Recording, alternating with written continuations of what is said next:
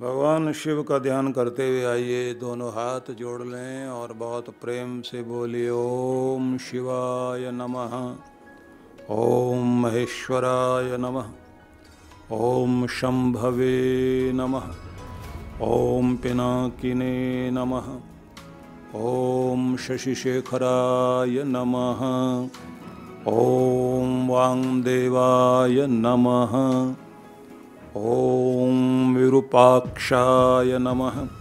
ॐ कपिर्दिने नमः। ॐ नीललोहिताय नमः। ॐ शङ्कराय नमः। ॐ शूलपाणये नमः। ग्यारह नाम आप लोगों ने भगवान शिव के बोले हैं। जो हाथ में शूल त्रिशूल धारण किए हुए हैं, लेकिन सभी का कल्याण करने वाले हैं और जिन्हें शिव के रूप में हम याद करते हैं, अर्थात जो भला ही करेंगे।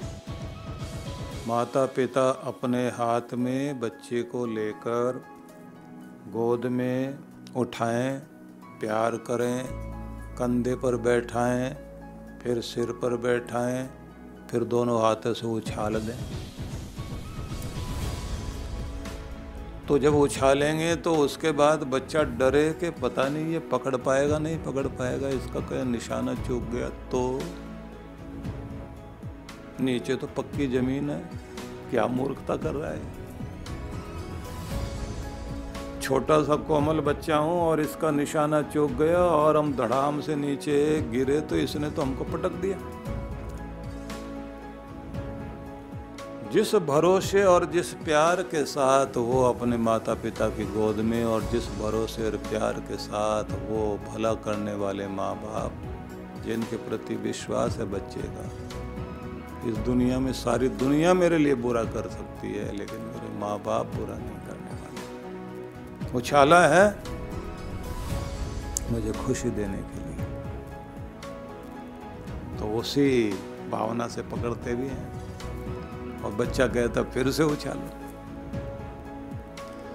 तो जो हमें उछाले भी, कंधे पर बैठाए भी, सिर पर बैठाए और कभी कभी हम गंदे हो जाएँ, तब या सिर रगड़ रगड़ के धोते और साफ़ करते हैं।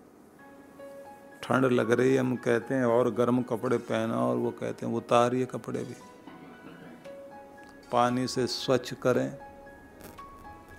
और स्वच्छ करने के साथ साथ फिर और पहुँचे।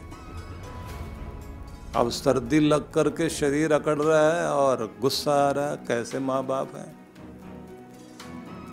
लेकिन शुद्ध करके, स्वच्छ करके, सुंदर वस्त्र पहनाकर सजा संवार के फिर गोद में लेते हैं खिलाते पिलाते हैं। तो कभी कभी शुद्ध करने के लिए भगवान हमें जो है कठोर बन जाते हैं और जब कठोर बन जाते हैं तो उस समय हम कहते हैं, भगवान, ये क्या परीक्षा ले रहे हो? ये क्या कर रहे हो लेकिन वह जानते हैं कि हमें शुद्ध ही रहना चाहिए, पवित्र ही रहना चाहिए। उसी में हमारा कल्याण है। नहीं तो न जाने क्या क्या बीमारियाँ लगे हम कहाँ गंदगी में किस रूप में पड़े रह जाएँ और एक बार गलत तरफ़ चल पड़े तो गलत होता ही जाएगा।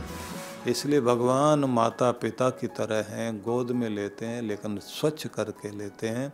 और स्वच्छ होते ही, हमारे सुंदर होते ही, स्वच्छ होते ही, पवित्र होते ही, वो अपना पूरा प्यार हमारे ऊपर उड़ेल देते हैं। तो हमारा फ़र्ज़ बनता है, जब हम बड़े हो जाएँ तो खुद की शुद्धि खुद रखनी है।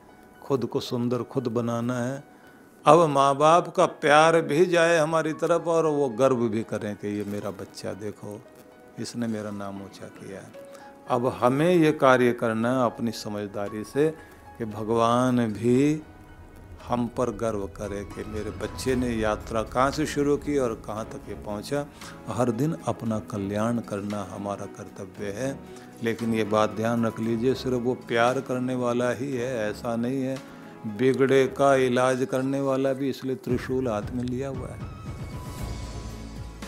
माँ प्यार भी करती है, पिता भी प्यार करता है, लेकिन सुधारने के लिए कठोर भी बनता है। अगर कठोर नहीं बनेंगे तो फिर ये बात ध्यान रख लीजिए कि हम तो अपने आप को बिगाड़ने में लगे रहते हैं। खुद व्यक्ति को अपने लिए कठोर होना पड़ता है। उसी का नाम अनुशासन है। अपने को दंडित करना पड़ता है, अपने को धक्का दे कर रोकना पड़ता है, अपने आप को बांधना पड़ता है। अपने आप का प्रायश्चित करके अपने को सुधार करना पड़ता है।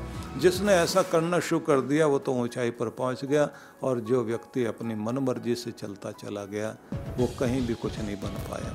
इसलिए भगवान के प्रेम को समझें, उनको प्यार करें, आदर दें, नाम जपें और ये कहें, तुम प्रभु हमारे कल्याण के लिए हो, हमारा भला ही करते हो हम अपने आप को, आपको समर्पित करते हैं। जिस तरह से तू रखे, जैसे तू हमें चलाए, जैसे तू हमें जिस भी रूप में जो कुछ देना चाहे तेरी मर्ज़ी, हमने अपने जीवन की नैया तुम्हारे हवाले कर दी। इसलिए मेरे प्यारे प्रभु, हम पर हमेशा अपनी कृपा बनाए रखना। तो ये भाव लेकर के भगवान का नाम जपना और उनका नाम जपने के साथ साथ उन्हें अपने आपे को समर्पित करना।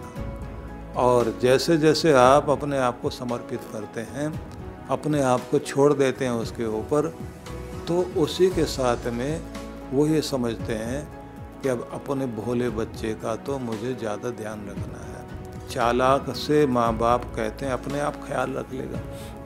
भोले के लिए कहते हैं, इसका तो हमें ज़्यादा ध्यान रखना पड़ेगा। तो अपने भोलेपन में, सरलपन में परमात्मा के प्रति समर्पित होकर देखिए वह शिव हमारा कल्याण ही करेगा।